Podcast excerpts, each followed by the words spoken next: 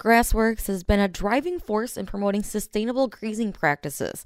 In 2023, the organization welcomed a new executive director and intensified their efforts in educating farmers. Their annual Grassworks Grazing Conference is happening now through February 3rd, and I had a chance to talk with President Kevin Mahalko. I'm Charity Seebecker from the Midwest Farm Report, and Kevin gives an overview of how this past year went for them and the exciting things ahead. Grassworks has been very active in 2023 in bringing out a new executive director, looking at all our, our business that we do as far as education, you know, helping helping farmers with technical assistance, with maybe with other agencies and, and uh, grazing coordinators. So we've been very active in, in building the organization over the last year. What are you guys doing to really revitalize communities through those positive impacts of managed grazing? Well, the biggest thing is that we need farmers to have opportunities, and that can be any any type of farmer could implement some grazing on their farm. And then we also have a some opportunities for beginning farmers to come in and you know maybe start their own farm or rent out some some ground and convert to grazing. So the biggest thing is that we just see the opportunity to really enhance productivity and, and, make a profit with with grazing, and at the same time provide clean water, nice nice clean landscape, and build healthy soil. What new updates can you share, maybe from some of your on-farm research that you guys have done? We've had research in in Wisconsin, like on the Marshfield Ag Research Station, and then also like in some of our partners in Minnesota. You know, a couple of things that we've looked at is like you know grazing species diversity and drought management was a huge topic this year. So a lot of meetings were focused on like how do we how do we maintain our pastures at the proper heights and the proper grazing uh, timing to really utilize the resource the best we have when we have very limited water, like in a, in a drought situation?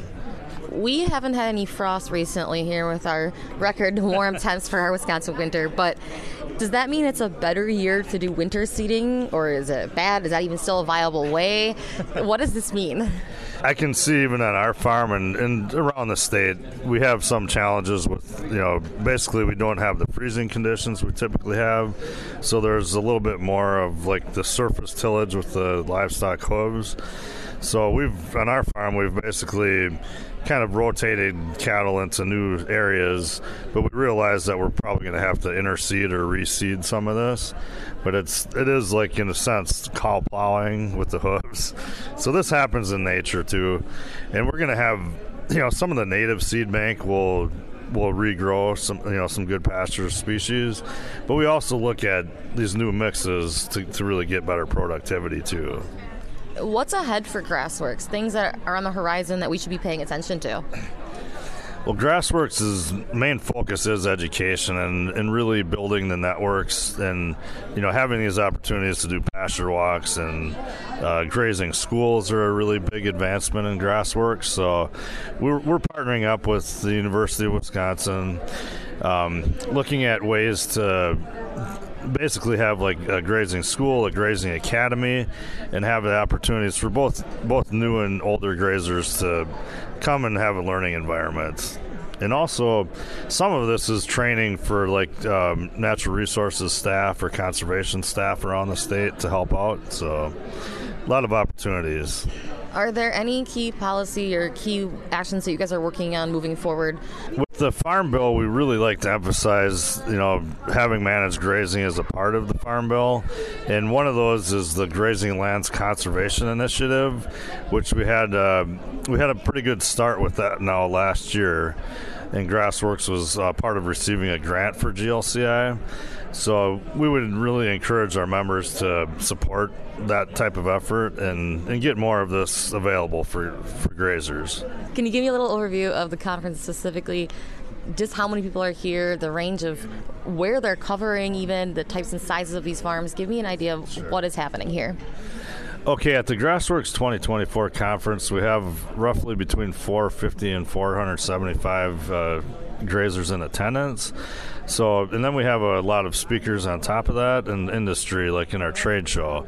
So, you know, really the the biggest buzz I would say is we have an opportunity here for farmers of a lot of different sizes. We could have grazers, you know, from you know a 10 cow beef herd up to you know thousand cow dairy that's implementing heifer grazing. So we have a lot of opportunities within the industry. There's organic options. There's the grass-fed markets. Just the the direct markets opportunities. Plus, the beef price has been a lot better this last year, so I think people are happy about that. So we we just want to encourage everybody to, to come to the, the conference, meet up with the people, and then even throughout the summer, come to the pasture walks. One of, one of the biggest things that's going to happen with this year's conference is we our Grassworks board actually has about uh, we had a lot of new board members this year, so it will be exciting. They're going to make a lot of decisions coming up, but the biggest thing is focusing on you know the markets, like you know developing more and more markets for people to, to have that, that grass back out on the landscape and be able to you know be profitable as farmers with livestock.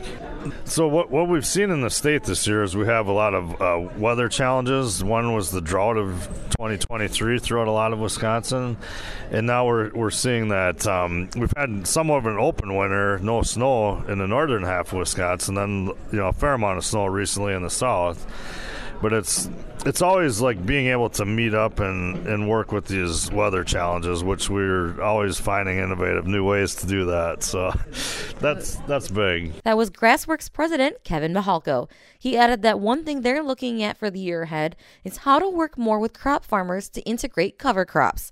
From the Midwest Farm Report, I'm Charity Seebecker.